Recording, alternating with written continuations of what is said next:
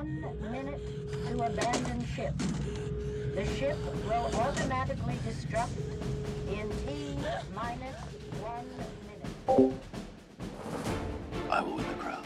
I will give them something they've never seen before. Indiana, we are simply passing through history. This, this is history.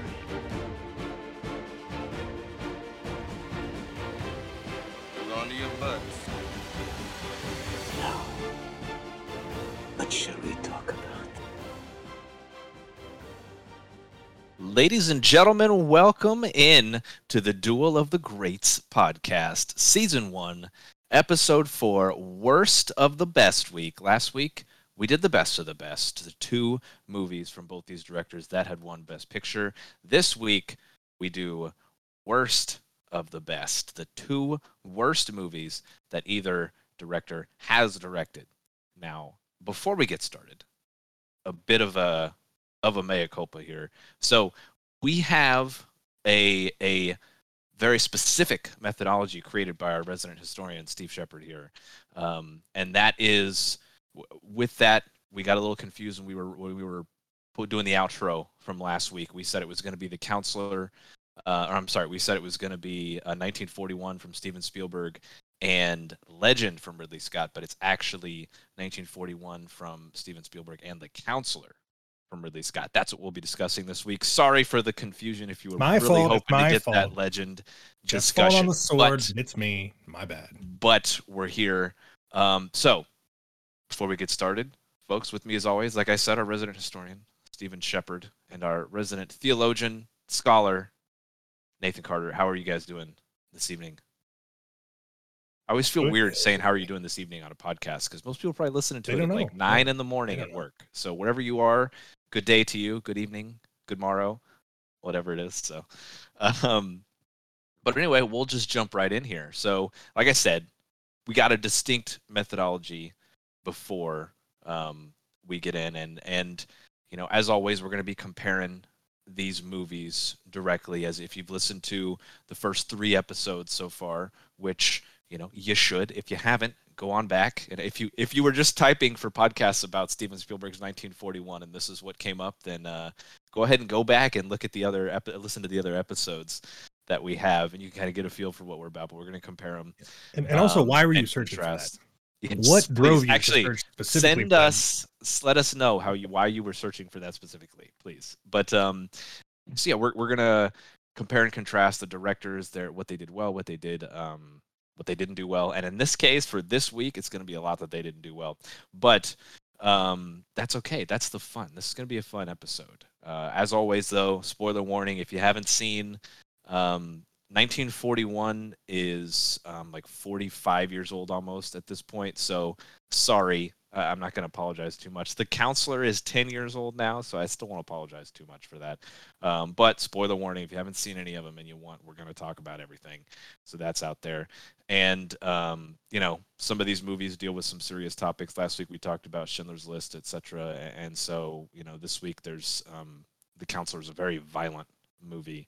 So uh, if any of that stuff um, triggers you, you know, fair warning on that. And if you feel like you want to skip this episode until we have a little more wholesome stuff, that's absolutely fine. Anyway, as I talked about, we have a very specific methodology for how we determined what movies we were going to talk about.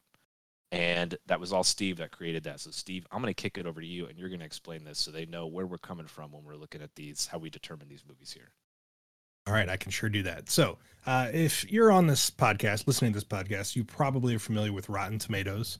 It is a um, ratings and uh review aggregator website for movies, and essentially, it uh, they have what they call their uh, tomato meter, and uh, it takes a bunch of different reviews from different. Uh, It's the tomatometer. Steve. Come The toma, you're right. Thermometer, thermometer, tomato meter, thermometer, whatever. Uh, but basically, it, takes um, it aggregates critical reviews uh, and essentially gives a percentage of the uh, percentage of critics that liked it. Essentially, so the higher on the tomato meter, the the better the movie. Um, if it's quote unquote certified fresh, that means it's good. And if you actually go on the website, it has a fun little tomato. It's a nice, ripe, juicy looking tomato. Um, if it's not fresh, what's Is there a term if it's not fresh? It's just rotten. It's a rotten movie. Hence It's the, rotten. It's hence the name of the of the the whole website. Anyway, um, it has a nice visual of a you know nasty green splotch. So what I did was I took the tomato meter percentages and then I took the audience score percentages, which are different, um, and I combined the two essentially. And I averaged them out, and then I went boop and rated all the directors' films. Um, we took the very bottom combined score for both of those, which turned out to be 1941 and The Counselor. As he mentioned last week, so for a long time after we planned this, for some reason, at one point when I checked this, I- came up with Legend, the Ridley Scott's movie Legend, starring Tom Cruise, as the worst rated. I don't know how I screwed that up so bad because it's not even close to the worst one. It's like in the bottom third, but it's definitely not the worst. So I hope we get a chance to watch that movie because it looks batshit ba- crazy bananas. But um, we're not watching it today. So anyway, yeah, Um, Steve's okay. our resident historian, so he usually gives us our, our background here on all these. So so take it So- away. 1941 uh, is a film from 1979, directed by Steven Spielberg. The uh, if you haven't seen it, the plot synopsis is pretty simple. Pearl Harbor, um, which you know, December 7, 1941, day they'll live in infamy. The Japanese attack us. They sink, you know, a whole bunch of battleships. It's bad news for everybody involved. Uh, I guess except for the Japanese. Regardless, um, there was a war scare on in mainland America, and this is movie's actually kind of based on a couple true things that happened. Um, a Japanese submarine did actually shell a uh, a fuel refinery in California, and um, there was there was like they call it the Battle of Los Angeles. It really, actually, kind of did happen. It was a it was a scare, a war scare, just kind of like what happens in this movie. Not quite to the same extent, um, but essentially, Also, you know, not everyone, to be confused with Battle Los Angeles. True, Which is a true. movie completely different. much higher body count. Although I don't know after watching And and many more aliens. That's true. Quite a few more. Um, but you know, people were scared. They didn't know if the Japanese were going to actually come and invade and attack, and uh, so that's what this movie is about. And it it actually was originally pitched um, by the writers, who we'll talk about here in a minute, as a um, serious depiction. Um, and that clearly didn't happen. This turned into a satire pretty quick. Um, actually, once Steven Spielberg got, and MGM got their hands on it, the original writers were Robert Zemeckis and um, uh, Bob Gale, who you may know as the team behind Back to the Future, and they also co-wrote. Well, they pitched it originally, and then once it turned into more of a um, studio project, John Milius got involved too. If you don't have never heard of him, he's about as polar opposite as you could get from Robert Zemeckis and Bob Gale, which is crazy. At the least to me, I thought that was interesting. Uh, he wrote the screenplay for Apocalypse Now. He wrote and directed The Wind and the Lion, which is a a historical epic. Uh, you might not have seen that, but you've definitely seen or heard of Conan the Barbarian and Red Dawn, the original. He wrote and directed both of those too. Uh, I think he also directed like Clear and Present Danger. So that's the kind of guy you're thinking of, along with the fun, you know, Back to the Future folks. It turned into be, a, you know, very strange combination. Um, but anyway, Spielberg liked it, and he he hopped on board. They pitched uh, John Wayne actually to play the general character at one point, and uh, he was he wasn't having it. Uh, according to Wikipedia, again, check your sources. It's a great place to go at first, but you know you want to make sure that the source uh, that they link to actually is legit but he uh he felt like it was disrespectful. He said, "You're making fun of a war that cost thousands of lives." That's my John Wayne. Apparently, I don't think it's very good. Um, so he's not in it. uh, that's the lead, actually. John Wayne not in this movie. Um, but you know who is in it? Toshiro Mifune, who, if you like film, if you're a film, you know, buff or historian at all, you know him as a really famous Japanese actor in like just about every Akira Kurosawa movie. Um and that you know that's not the only movies he was in. He was an icon in japan but he uh he's in this movie as the japanese sub commander and uh, he's i think he does one you know he's one of the best parts of the movie. But anyway we'll get into that later.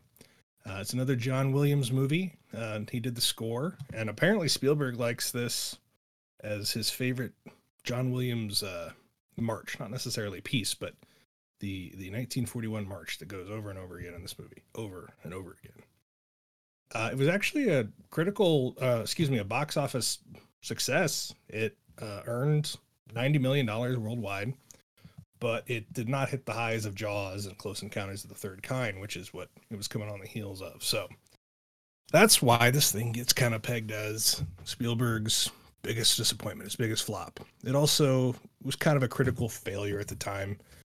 I was looking back at some of the, you know, just doing some research, and it's not like people said it was terrible. You know, obviously there's outliers of all kinds, but it was just kind of he was a victim of his own success, really. You know, when you hit, bat a thousand with freaking, excuse me, Jaws and Close Encounters, like, you know, any sort of step back is going to feel like a major drop off. So, um, so that's where we're at. Um, a lot of people lately, I guess, it's kind of developed a cult following. So I didn't know that, but it's had some, uh, you know, some reevaluations in the years since. Spielberg, I think, really kind of liked making it. He even said he's not embarrassed by it. So I guess that's the kind of the minimum threshold you want of anything you make. Um, and shockingly enough, so when I do this, I look at you know what awards these things won. And originally, I was looking for like the Razzies, the Golden Raspberries. I didn't even know if they existed back then, but I didn't have to get there because this thing was nominated for three freaking Oscars: cinematography, sound, and visual effects. It didn't win any, but still, that if your worst movie is nominated for three Oscars, you're doing something right.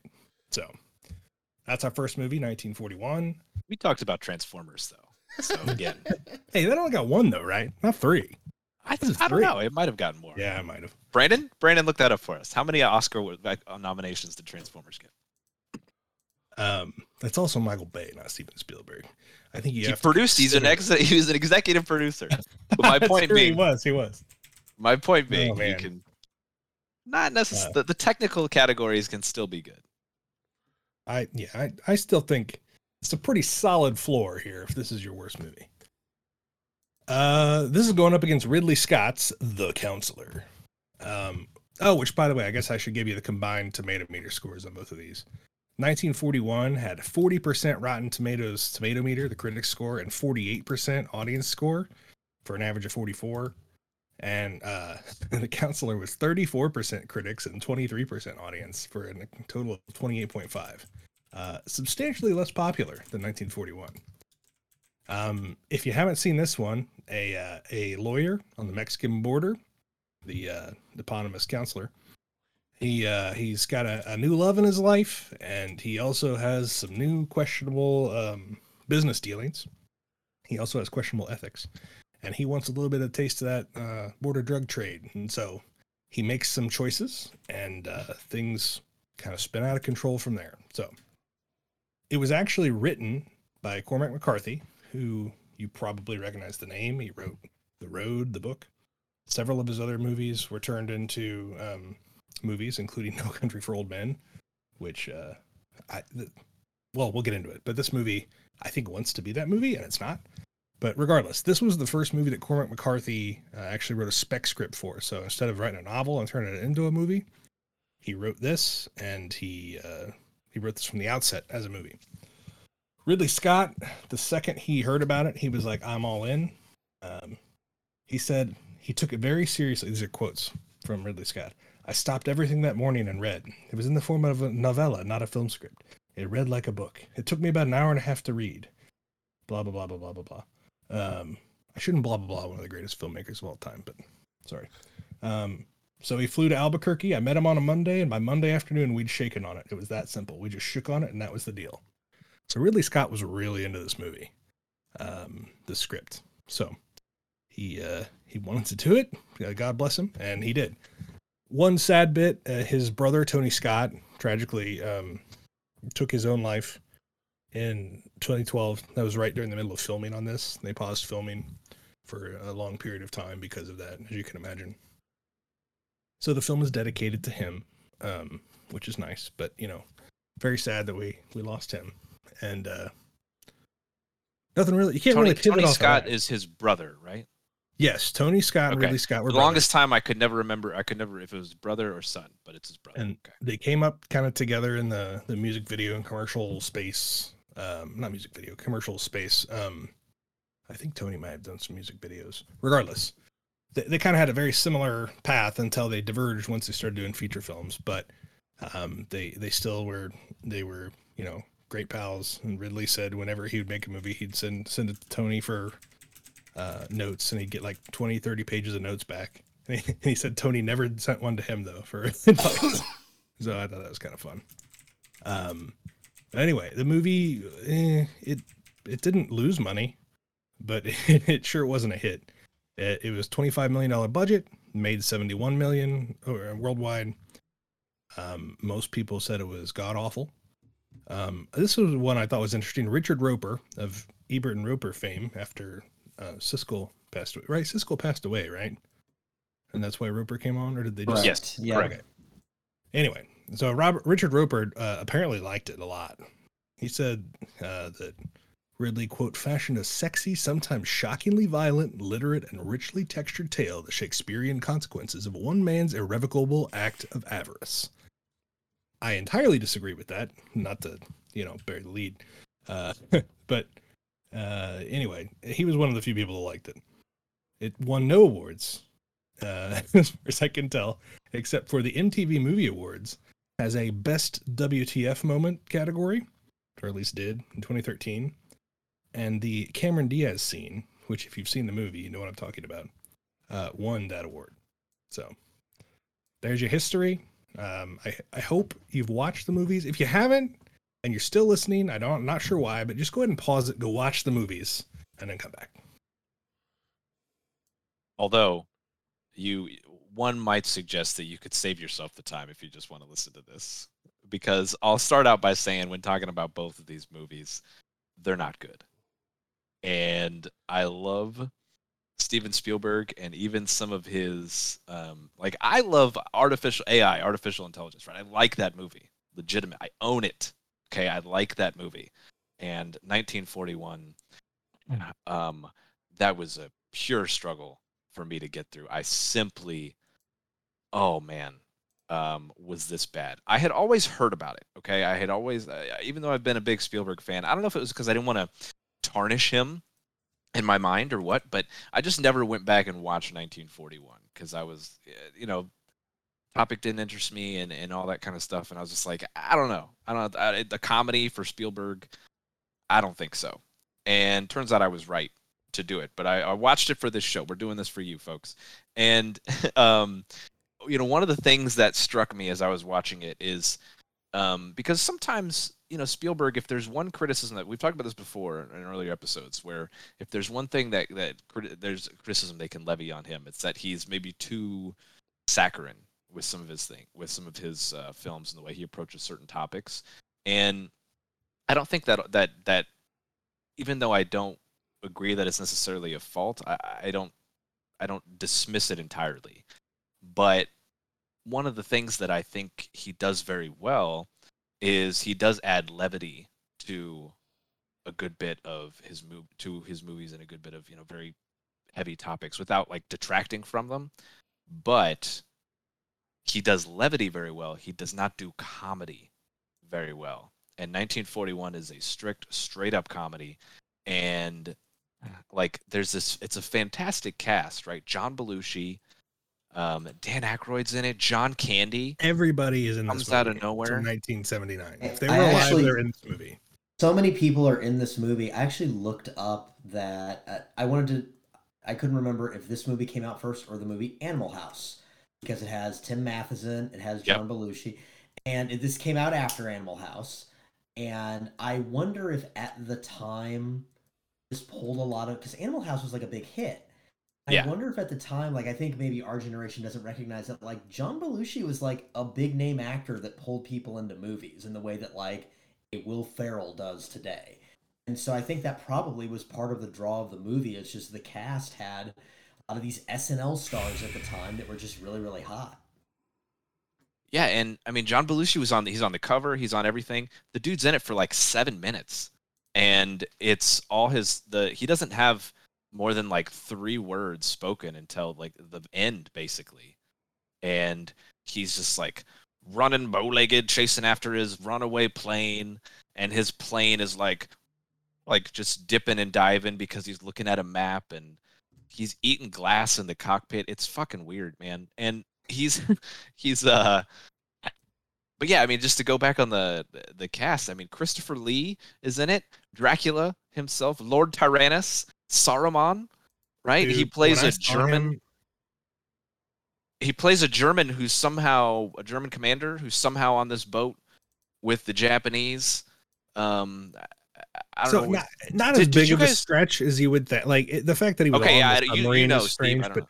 there were, you know, they had military liaisons between the Axis powers, so it, it's not inconceivable. But I mean, yeah, it's it's ridiculous, right? So the thing so, I love about him, sorry, just real quick, yeah, he plays a Nazi in this, and I hope I'm not stepping on your thunder here. In real life, he was in like the freaking OSS in World War II, so he probably literally killed a Nazi. yeah, he was a Nazi hunter. So I love that. Yeah, like that show. There's actually a show on TV, or at least I think it's done now, but had Al Pacino in it. I think it's called Hunters, about Nazi hunters, and that was based on the the crew that like Christopher Lee was in in real life. But anyway, um, so like, yeah, and it's just by the way, um, so I watched this via Crackle. I downloaded the Crackle app to watch this. Um, I did was you guys? going to, but there's like 11. It looked like there were like 11 commercial breaks on the Crackle feed. Yeah, it, it took like an extra half hour to watch. the I didn't. I didn't want to do that. So then maybe it's just the crackle version, but in the scenes where they're on the Japanese um, submarine and they're talking, like, were there subtitles? Are we supposed to know what they're saying? Uh, I- I didn't have any- subtitles. I didn't have any subtitles. not uh, as a matter of course. Most a lot of the times it said just you know. So I Yeah, watch like, if you- with closed captions. If you turn closed captions on, yeah, it might say like indistinct Japanese dialogue Right, or something like right. that. But like the actual words of what they're saying to each other, were we supposed to know? And I just got a crappy I, I, version. I had it. I it, it was telling me what they were saying for Really? most of the Okay. Really? I rented it through you know like Apple iTunes, and Sure. it was showing me. Now I just because I'm becoming an old man, I watch a lot of movies that I've never seen before with subtitles in general. Same. So it was already showing me subtitles, but then when there was Japanese speakers, it would translate into English what they were saying. So that could have been just because I'm an old guy and I had the subtitles on anyway. Interesting. I have I have a strong aversion to subtitles. Like I won't I, I will watch a movie with them, but uh, weirdly it gives me a headache. Like looking up and down. I don't know. It's a thing. But anyway, um so yeah, that was weird. But I just right off the jump, okay, we're talking so this movie is just context, we've already talked about it. 1979 this movie's made. At this point, Spielberg has made Duel, Sugarland Express, Jaws, Close Encounters of the Third Kind, right? That's his his filmography at that point, unless I'm missing like a smaller one or something. But um, so right from the jump, this movie almost shot for shot the opening of Jaws, and this is like a self-referential joke that he's got going on. It's the same. It's the woman, you know. ah, It's the same. she's woman. just running. Is it the It's same woman? literally the same actress. Oh, Yeah. that's even. I didn't even know that. That makes Yeah. it slightly better. But she's running down the beach and she disrobes and she gets into the water and it's the same beach and it's the same tracking shot.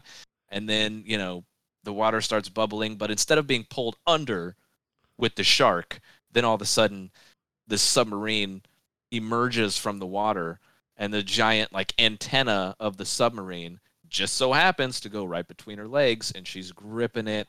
And it's just like she gets pulled up in the, and i'm just like oh my god i gotta watch this whole thing. And it was like right from the start i was like this is awful. And i'm like just is is like i know jaws was a huge hit and at this point spielberg was was pretty well respected for a young director but i'm like you've only been around you haven't even been around for like 10 years and we're already doing these self referential jokes like is this like are we is this a little much right here? You know just right from the start i was kind of like come on you know? Just- and i just, I mean did you guys like that or did you think were I- you on the same boat as me? I will have to say, so I started to keep track, and I'm curious to know what you guys thought. It is just crazy for a comedy that has so many legitimately funny people, how almost not a single joke lands.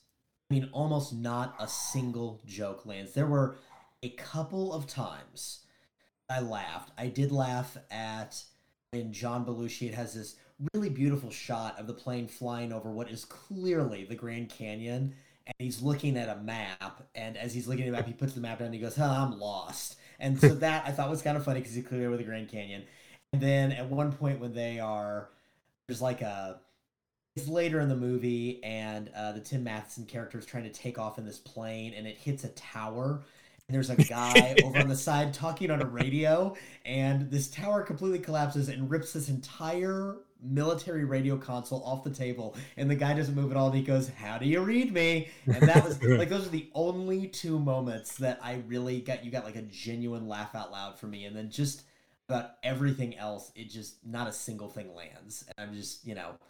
I know comedy can be subjective, and I know a lot of these people were, you know, really famous at the time and big comedians it just it wasn't that funny to me. Well, May- maybe I'm just an easy mark. Uh, the whole Slim Pickens bit when he's kidnapped and brought onto the the German or the Japanese submarine, he was just cracking me up. Especially when he's in the bathroom and he he's like it's literal bathroom humor. I mean, so it's the bottom of the barrel, but he like uses his shoe to make it sound, you know, like he's going to the restroom and all the, the sailor cuts to them and they're like lean in real close, like what's going on? I don't know. That was cracking me up, but that was mildly humorous. I thought. Um, I've always but, thought he's pretty funny. But to Nate, to your point, I mean, I literally have one of the things I wrote down was how do you make John Belushi not funny? The dude is just funny by existing. Like that's his deal. And I'm just sitting there like that the scene where he's like uh you know, it's right before the Grand Canyon thing where he's he's you know well he, it's the same scene but he's flying and then he's like oh i'm thirsty. And he pulls out like a bottle of coke and he's like oh a can of coke. It's clearly a bottle. I'm guessing that was supposed to be funny but it just looks like a flub in the you know what he said. And he's like can on her. And he doesn't have one. And so he smashes the bottle and It's he's so just, forced. just shards Yeah, it's yeah like- it's, it's- just terrible. It's these little like pratfall kind of like silly Yeah. gimmicky physical humor things that just like and every I I mean it just felt like every single one of them was so forced. well yeah and And I, it you know, to the slapstick, yeah, instantly, and it just it never stops. and and Nate, you know, you say comedy is subjective, which I totally agree with, but this particular comedy I actually don't think is subjective really. Like this whole um David Zuckerman like spoof slapstick thing, like it's pretty objective. That's its whole deal, right? Like this is the day the shit hits the fan and then the literal shit hits the fan. It's like, okay, you know, I get it. That's the that's the whole point of that type of humor. And for that still not to land on this, it's just like it has to be really bad and I it just was like it. They were trying to have that like top secret. I love that movie. Like that movie's hilarious. You know, Airplane. That I was movie's just gonna funny. say Airplane because Airplane comes out a year later. It just and- nails it. Totally and, nails and, it. And and every single joke in that movie lands 40 years later. I mean every single one. And it's just crazy how these movies are separated by one year. Yeah, and they had all this great comedic comedic talent um, in both of them, and just one of them is still a stone cold classic, and the other one, I mean, I'm you're right. Comedy is subjective, but I'm certainly not the first person to say that this movie was not funny. I mean, this movie is just objectively not funny. But Yeah. Hey everybody, um jumping in here. Really sorry to say for this. We had some audio difficulties in the file with this. So unfortunately, we lost um, about 25 minutes of the show. Uh, now, thankfully, you know, we, we kind of knew what we talked about. So I'm just going to give a quick little recap here, if I can. excuse me, if I can, um, about what we're uh, what we talked about, and then we'll kind of resume with the episode so you can at least have have a little bit of feeling of, of what we had just talked about so uh, one of the things that we discussed uh, was in 1941 spielberg's uh, movie there were there were quite a few ethnic jokes that really didn't land um, we, we talked a lot about there's a scene in a tank where uh, John Candy's character gets hit with some exhaust and he essentially has blackface on and then there's a black character who he gets hit with like a bag of flour or something and then he has white face um, and you know once he realizes he has white face the black character just kind of laughs and and thinks it's funny and then once john candy has um, realizes he has blackface he completely freaks out almost to tears and the the black character jokingly says get to the back of the of the tank and it's it's just all in in poor taste. Should have been even should have been poor taste even then and uh, did not age well. Another thing that we we discussed that didn't age well is a lot of these sort of really rapey vibes that different characters have specifically the treat williams and tim matheson characters and and in regards to the Nancy Allen character, who's a woman who her entire arc in the entire movie is just, hey, uh, I get really turned on by planes when they take off. And so the other characters, their their whole goal, the entire movie is to get her into a plane and take off in that plane so that they can have sex with her. And it just amounts to a lot of really weird sort of rapey sexual assault vibes and again just stuff that does not land does not go over well um shouldn't have at the time and definitely uh, definitely doesn't age well at all um now some of the things that we did mention too with 1941 is specifically one scene in particular the uh, and this is kind of maybe the best thing about the movie if you will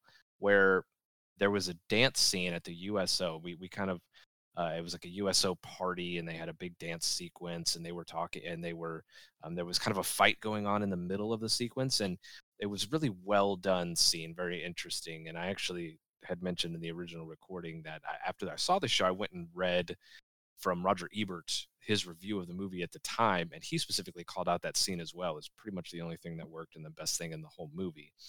And besides the fact that it was the best thing that worked, it was really interesting because there were a lot of similarities from that going into there was a USO scene that Steve brought up um, that was in Indiana Jones and the Temple of Doom that was very similar. And then just recently, you know, when he released uh, Spielberg released West Side Story, there was a dance hall sequence that was very very similar. And we all kind of noted that it was very interesting how 1941 was filmed in 1979. Raiders of the Lost Ark was, or I'm sorry, uh, Temple of the Doom was in the 80s. I can't remember what year exactly. And then, um, you know, West Side Story was just a couple years ago.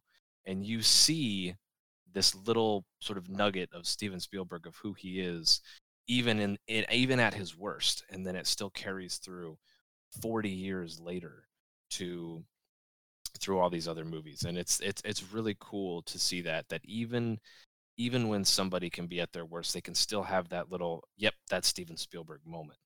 Uh, and, and you knew that's what it was. So that was, that was really cool. Even if the rest of the movie um, didn't really, didn't really nail anything.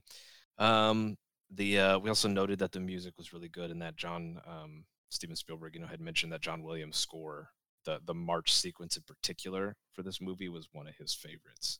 So uh, from there, we kind of transition into the idea that this was early on in Spielberg's career, and it had you could you could almost say it was allowable with the the folly of youth, if you will. He just unfortunately, uh, you know, he was young, he was full of hubris from his past successes. At this point, he'd already had Jaws, and he'd had you know, Duel was such a success that they it was made for TV and they released it in theaters. And then he had Close Encounters of the Third Kind and all these successes right after another. And he just got kind of too full of himself, I think. And um, so, but you know, you can blame blame that a little bit on folly of youth, but but when when we shift to the counselor, start talking about that, it's harder to uh, to give that pass to uh, to Ridley Scott. The counselor came out in 2013. That was just 10 years ago. Ridley Scott had been around uh, for about 40 years at that point, so not as easy to to excuse what goes on there. And and we just kind of, you know, I talked in the original recording a lot about how excited I was. My first experience with it, I went, I was, you know, obviously full grown adult by that point, and so I I went and saw it on my own in the theater. I was super pumped.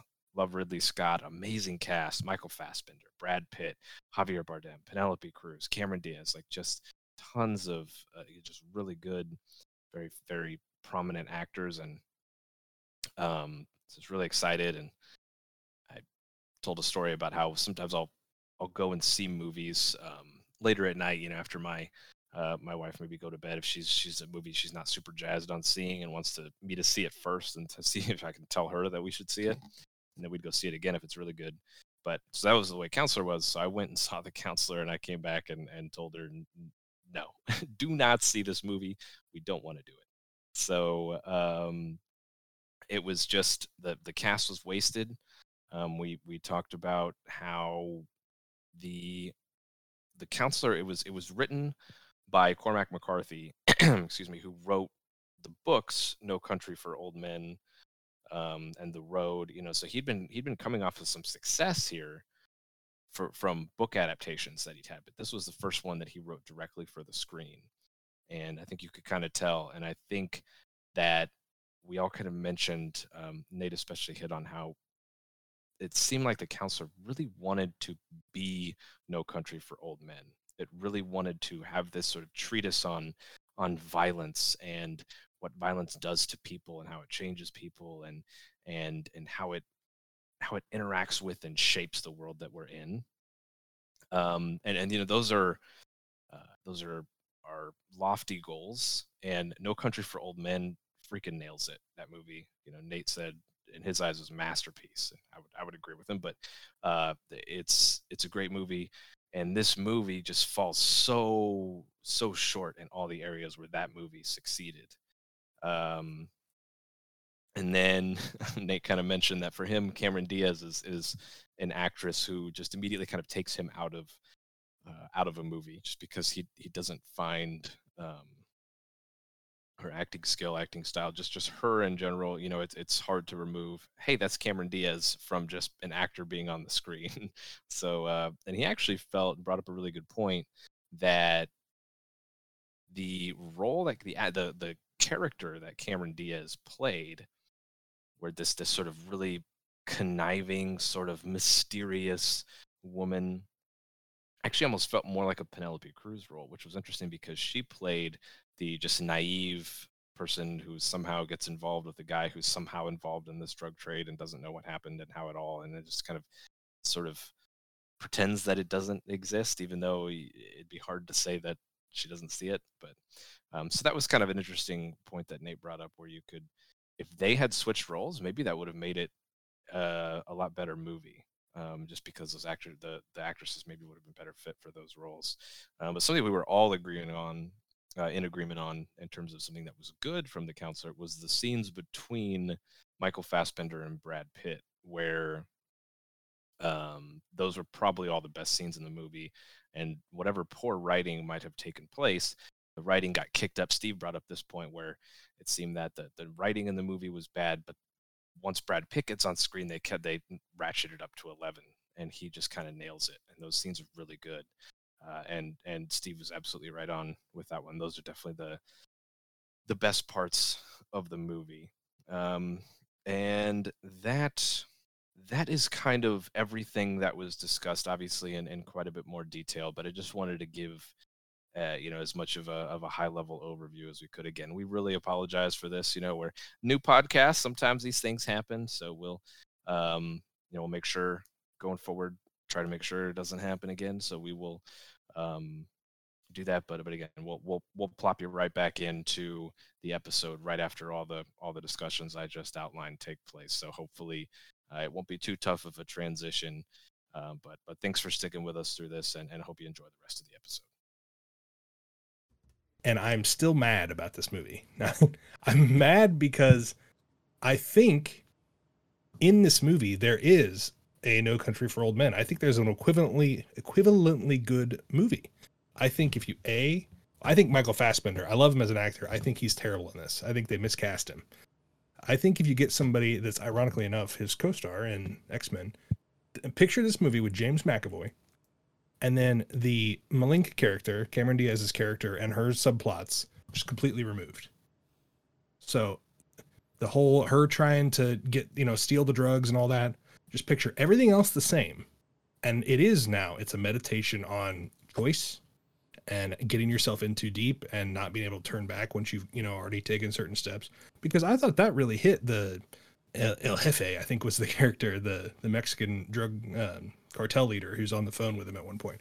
I thought that whole bit was really actually pretty good, talking about you know, well, you want it to be, you know, this way, but I, isn't that the line from The Wire? It's like you want it to be this way, but it's not, or something like that. Uh, anyway, you know, he's like the point of making the choice is where you want to be, but you're already well past that. You are now in the firmly in the consequences phase of life, and I thought that that all was really pretty powerful. But then it goes back to Cameron Diaz and Natalie Dormer, by the way. Where'd she come from? Awesome. Glad to see her. Uh, but um, love you, Natalie. If you're yep. listening, we're big fans on this. Big show. fans. Um, but you know, this, it's like this subplot is unnecessarily convoluted, and that's the thing I thought was craziest. to bring it back into I guess our theme, Ridley Scott, you know, some of his I think I think the complaints that people would have about him, which to me are very few, are sometimes he he likes to just do stuff too much visually and the stories kind of suffer for it. Sometimes the stories are just too straightforward. Like I think of Robin Hood a lot. The story is just super straightforward. There's no twists, there's no turns. The dialogue's just meh. And he's just telling you just kind of just plain Jane, straight, you know, thorough story. And he's really getting off on the historical, you know, the setting and all the battles and stuff. And everyone else is just kind of like, well, this is kind of just a boring story. Here, I think it's the opposite. It's just too goddamn convoluted uh, which you talked about, Jeff. It, I don't know who's doing what or why. Um, yeah, I think this movie I think fails because he actually gets away from his Ridley Scottness.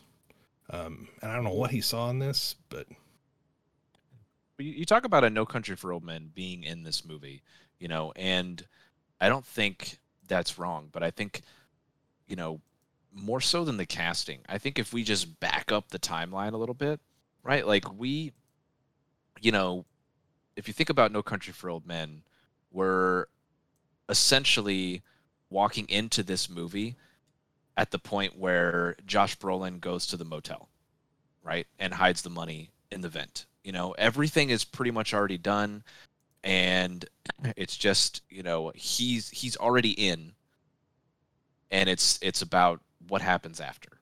So, but you know, if we're to back up, because yeah, that whole diatribe at the end is about, you know, there are many different universes, and this is. I thought that diatribe at, at first it was good and went on way too long. He could have he could have toned down at like the last few part, but um, I can hear that. You know, but like the Josh Brolin at the very beginning when he finds the bag of money and No Country for Old Men, right? He, you know, he finds it. He's just a guy. We we've already seen him in his trailer. We've seen him interacting with his wife he finds the money you know he's kind of looking around and he's do i take this? You can see him go through this this this thought process of okay what am i going to have to do? What's happening now?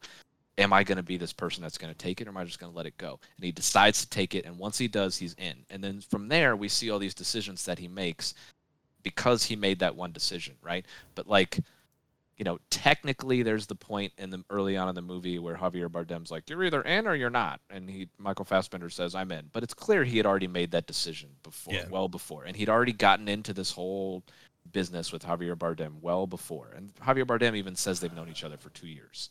Um, at that point, so like if they would have just backed up and shown us a little bit more of why he wanted to get into this. It's it's greed, it's avarice, whatever. We you know we get that, but just shown a little bit of more of just where he was when he made that decision, so we can at least then that that scene at the end, that that that speech hits way harder because we saw who he was before he made this decision, you know. But we didn't see that now, and so it's just this guy who made a shitty decision. He's a shitty person. Nobody in this movie is likable, and so everyone dies. We don't care. Why are we supposed to care about any of this? I even wrote that down. It's like, why do we care? I think Jeff, you are saying you are, whether you know it or not, you're giving an exact description of why visual storytelling can be so powerful. Because the reason No Country for Old Men works is the decision that the character makes, we see it visually. Mm-hmm. He stumbles upon it. And by the way, interestingly, it's done with no dialogue. It's not done with a single piece of dialogue. He stumbles on it, he watches it from a distance. It's all visual. He comes up to it, he thinks about it, and then he even goes back later that night. We see visually the steps that he's taking to make this decision. Whereas Michael Fassbender in this movie is just some guy's like, well, you're in or you're out. And then like yeah. another guy later warns him about being in or out. And he's like, no, I'm in. I feel great. And there's nothing. Whereas every little step in No Country for Old Men, as you see, you you literally get to see his thought process of how he's thinking through. He finds the body under the tree, and he's going and he finds the body under the tree. and He's kind of looking around, and there's this whole long sequence where he makes this decision and he kind of puts himself, inserts himself into this narrative. There's nothing like that in the counselor. It's like it's like he's already made the decision when we when we meet up with the character and it just it doesn't feel right we have like you said no idea why we care about this or why we should care about this yeah and because i have at one point So the way I make notes is I'll like draw a little arrow and then I'll make a note. And then if I have a note that corresponds to that one, I'll draw another arrow, like a sort of indent underneath that one, right? And so my indentation at about halfway through goes, we're almost an hour in, and Cameron Diaz just fucked a car, and we have no idea what's happening. and then below that, I say there's a deal with the counselor. And then below that, I say, why should we care? And below that, it's none of these characters are likable. And we're an hour in, and we already got that. So that's more than half, you know, the movie. And it's just if you're if you're that far in, and that's where you're at, it's it's like, well, there's not really much that can save you for the last hour, even. But yeah, you know, to your point, Steve, about the not being very well written. You know, one of the the quotes I have is, you know, the the they the random drug dealers that they're talking about that are, you know, behind all this stuff. Um, Brad Pitt at one point says they've seen a coincidence, they just don't believe in them. I'm like, oh, we're really philosophical now, boys. Like Yeah, it's just was- like, come on.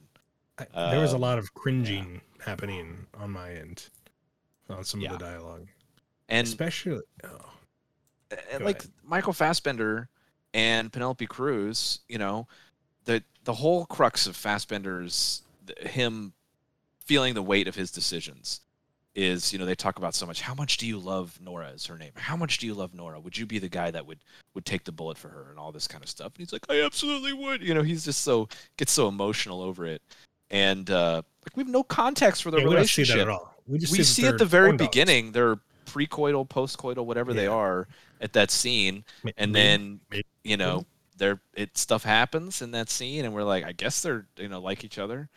And uh and then he just buys this extravagant ring which we spend more time we get more characterization from the jeweler selling him the diamond than we do his own wife that he's or his fiance that he's proposing to.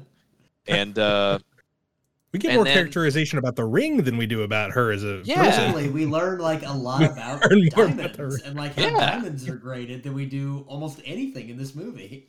It it feels like uh, just I know from stuff I've tried to write. If I ever like research something and I find out something cool, I'm like, well, I'm gonna put this in here. I'm gonna put all this stuff in here. That's what it felt like. Cormac McCarthy probably was like, I'm gonna research diamonds for the scene. It was like, oh man, this stuff's really cool, and just dumps it on there because then, like 20 minutes later, he rolls up with Cameron Diaz in the same in a different scene, and she spurts out stuff that's like not quite the same, but you know, close enough. It's supposed to show something about her character, I guess. I don't know, but it's just more excuse for him to throw in diamond knowledge. It's Yeah. it's it was it was absurd, and we don't. And then Not like great.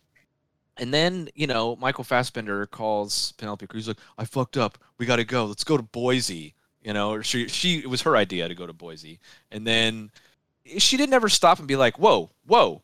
You're just a lawyer. What's going on here? You know, never once. She was just like, "Okay, I'm scared, but let's go." And it's like it just yeah, oh, the most she so got, she's like, "How bad?" And he's like, "Real bad." That's and then it's it. like, oh, okay, well, in that case, we'll go to Boise. No big deal. Ugh. That's another thing. So like they, I, the scene at the horse track when one of his his former clients comes up Yeah. was that. What the hell was the point of it? You know, they're trying to like hint that you know he's he's a little bit shady. He's got some shady stuff in his past, but there's no payoff to that whatsoever. Nothing. None. That guy doesn't come back. Whatever he was referencing doesn't come back and happen. Yeah, nothing. I So thought the same like, thing. We're like, just supposed to know that he's. I a guess he was a bad and he's got guy. Some shady clients. I mean, newsflash. But guess what? If you do any sort of criminal law, you're gonna have. If you do any sort of law, you're gonna have that. and and then he's he's waiting to meet Penelope Cruz at the end after you know so they can go off to Boise together, and he's I think he's in waiting. Boise. Follow up. Keep up with the narrative here, Jeff. Is he in Boise at that point? Uh, I think he. Well, he, shit. I don't even know. I, that's how what I interpreted it. Oh well, he's in the he's in some the lobby of some hotel, Right. and um, he's uh, his fiance, whom he loves so desperately, is hours late. Dude has a fucking sandwich. He eats a sandwich in the hotel while he knows his wife or his fiance could be in danger and could be dead. And he's just like, "Oh, I'm just gonna get this sandwich here. Ah, A man's got to eat. This Like, is probably right after he filmed the Bobby Sands movie, so you know he was probably feeling it quite a bit. I'm sure that's probably it. But and then and there's all this stuff that's just like so obviously stupid foreshadowing. The very first scene, Javier Bardem is, do you know what a clicker rope, eh, whatever the f- I don't know what it was called, but eh, Chekhov's Yeah. bolito is what I referred to it as in my Bolito, notes. Yes, the bolito is what Yeah. Chekhov, Chekhov's bolito paid off, man.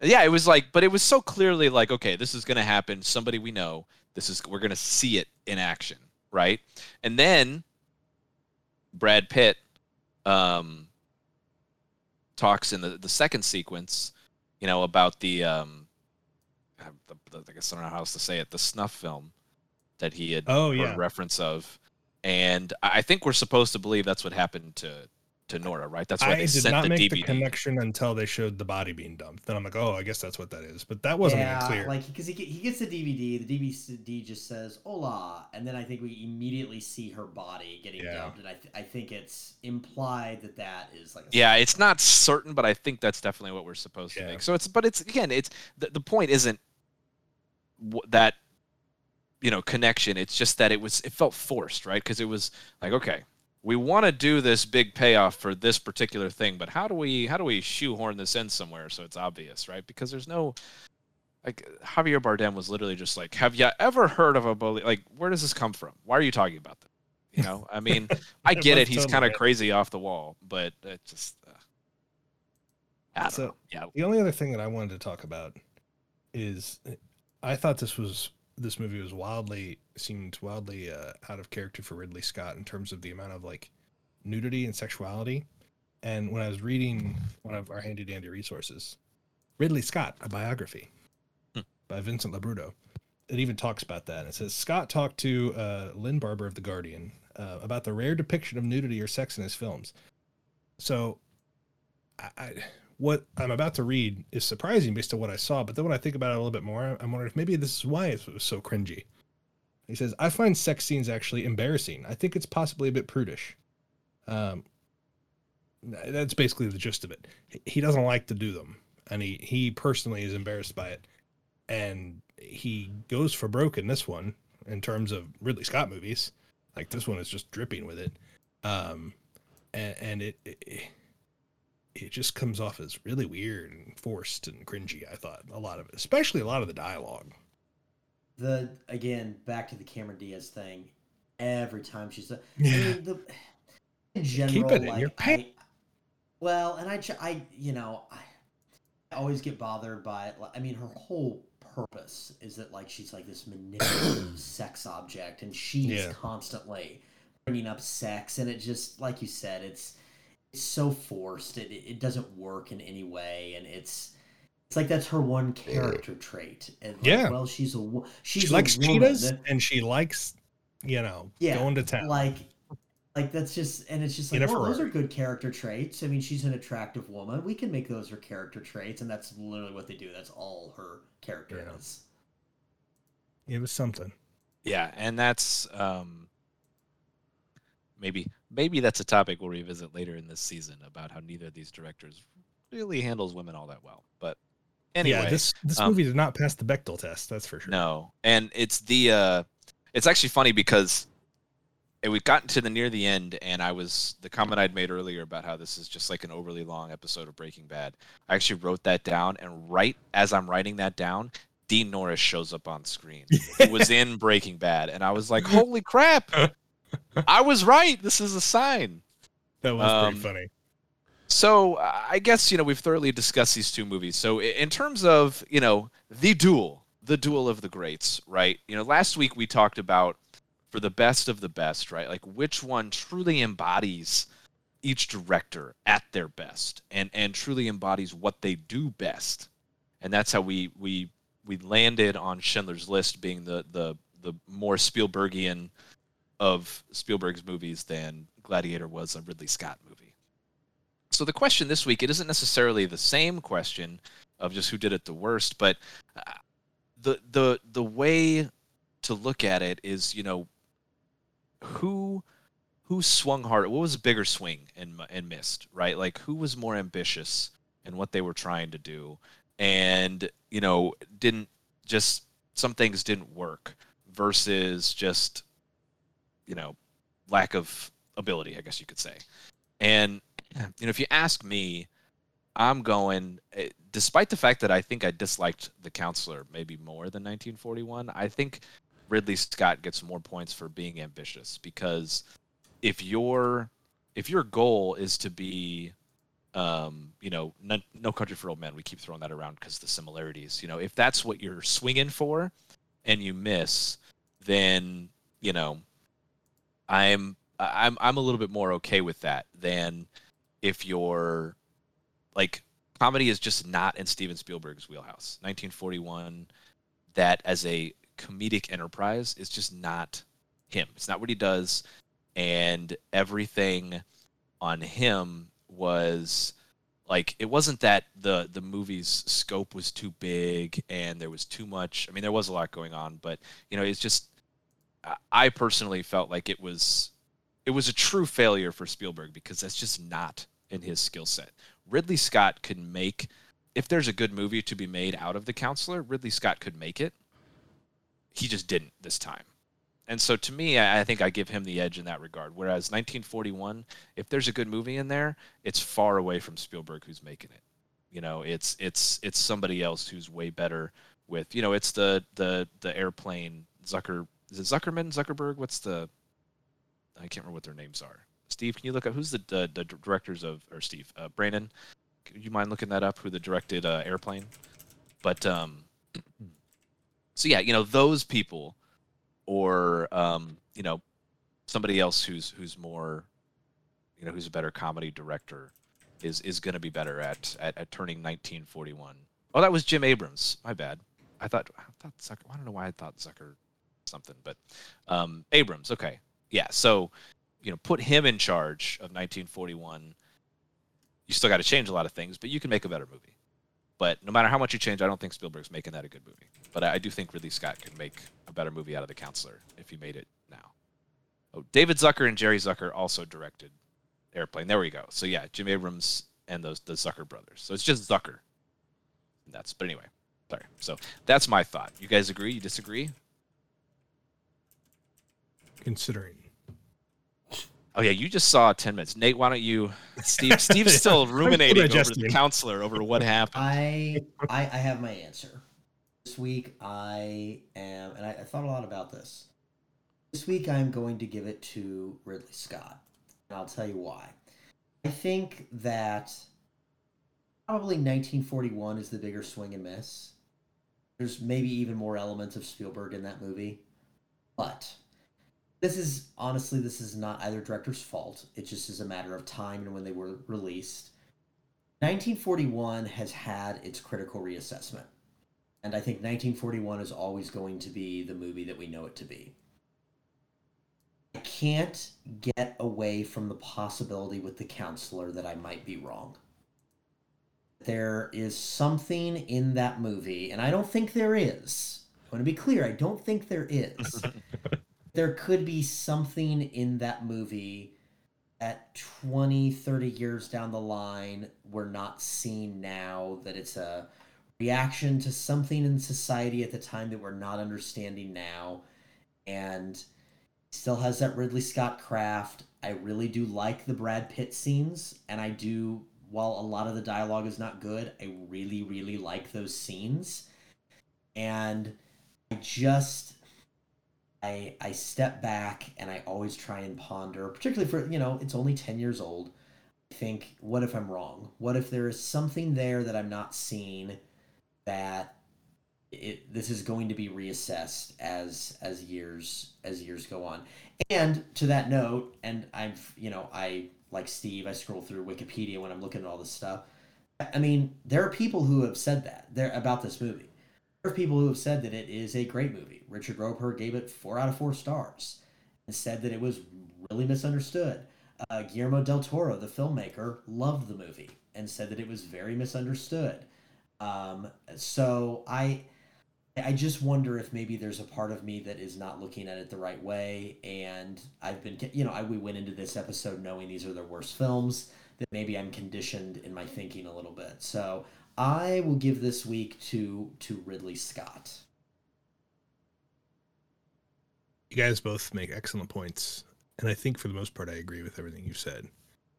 Um, I think ultimately I'm the same. I think I go down on the side of Ridley Scott on this. The first act is just so bad and so boring. There's a line that Javier Bardem's character. It's a misogynist line said by a misogynist character, but he says, "The truth is, you can do anything." He's talking about women. He says, "The truth is, you can do anything to women except bore them," which, as you know, as disgusting as the line is, I think it's accurate about moviegoers. You can do anything to us. You can scare us. You can upset us. You can gross us out, but don't don't fucking bore us. And the first act of this movie was so boring because we everything you guys talked about. But but once Brad Pitt gets in there, and once things kind of kick into high gear a little bit, there's you know there's entertainment here, and there's movie magic in 1941 still, but. I think because of everything you guys have said, I think I, I got to go with my guy Ridley Scott. Is this the first time I've sided with him? By the way, in all four weeks so far, it might be. Um, but I think I'm going to go with him. There is a decent movie somewhere in here. that leave us tied now? Is that where we're It at? does. Yep. We're we're tied Ooh. two to two. Yeah, I, I- I, added to the outline. I thought we could start doing a tally going forward, but I forgot to actually. tell yeah, I actually meant to say it at the top of the show that if you had been watching, we were we were at two to one in favor of Spielberg. But uh, So, so what we're- were they as a refresher? Sorry, Um, he won. So he won with Jaws over Aliens or over Okay. Alien and uh, Schindler's, Schindler's List over List, that's Gladiator. right. And And Ridley. then Spielberg or uh, Scott over won with the Duelists over Duel. I mean, you guys are wrong, but I'll take it. It's it's math. So and now the Counselor over 1941. Unanimous. This is the first. there we- unan- yeah, no, no, this I is the first- Schindler's yeah. List. Oh wait, Schindler's List was Yeah. unanimous. Yeah, Yeah, I that's- guess we did also. That's Schindler's, not really fair though, because I mean that like that That's was a tough- Yeah, that's we a were- tough We were one. always we were always gonna pick Yeah. Schindler's List going into Yeah, that this week. one's we had to do it. I do think Yeah, it's a- 1941 is not as horrible as people think, but yeah, it really Yeah. did age poorly. it sure did. Aged poorly, and that's what I'm saying. It's like maybe the counselor will also age Yeah. poorly, but there's something about it now. Like, I wouldn't say 1941. Oh God, I love that film. It's my favorite movie because then if someone watched it, they'd be like, "Wow, you have a lot of problems." With, like, Yeah. like, treat- We need like to how you treat women and just your your the general scope of how you look at Hmm. society. Whereas you could say The Counselor is one of your favorite movies now, and people might look at you weird, but there's nothing problematic about that. Yeah, fair. That's a fair point. Absolutely. And also, you know, what other movie has such an amazing juxtaposition of the sound of a head popping out of a helmet and a cork popping out of a bottle of wine? I mean, right there, that should win the thing. Just going It's true. away. Exactly. New fear unlocked, by the way. If I rode motorcycles, I'd be terrified. I would never do it again. Oh yeah. Yeah, right? Man, that was an inventive way to kill somebody for a movie, but yeah, horrifying. Um so yeah, that wraps it up for this week. So, next week, episode 5, one of these two directors will will take the lead yet again and we'll be we'll call it our uh, our Frankenstein week, our playing god week where we're going to sort of compare and contrast not sort of, we will compare and contrast um, Jurassic Park and the Lost World with Prometheus and Alien Covenant. So, you know, the idea being the you know John Hammond in Jurassic Park and the Lost World, the, the, all the scientists there, they were playing God. They were bringing back these dinosaurs. And Prometheus, Alien, they're they're there's multiple people trying to, multiple entities trying to play God, and that one of of creating and and societies and all that kind of stuff. So it'll be interesting to compare and contrast those. Uh, so that'll be that'll be next week. So stay tuned for that one. Um, this is us signing off here for for episode four, Duel of the Greats. Thank you all so much for listening. We uh, we absolutely love it. Again, if you uh, Steve hit them with the socials. You got anything you want to add to uh, if you think we're wrong on 1941 or the counselor? Um, hit us up, Steve. Give us give give the socials. We're at Duel of the Greats everywhere except for TikTok. On TikTok, we are at Duel Podcast, and you can always email us at duelofthegreats at gmail.com. All right, and uh, for Steve Shepard and Nate Carter and our our man behind the curtain, Brandon Nichols, the producer. Um, thank you all. Thank you all so much for listening, and we'll see you next week. Bye.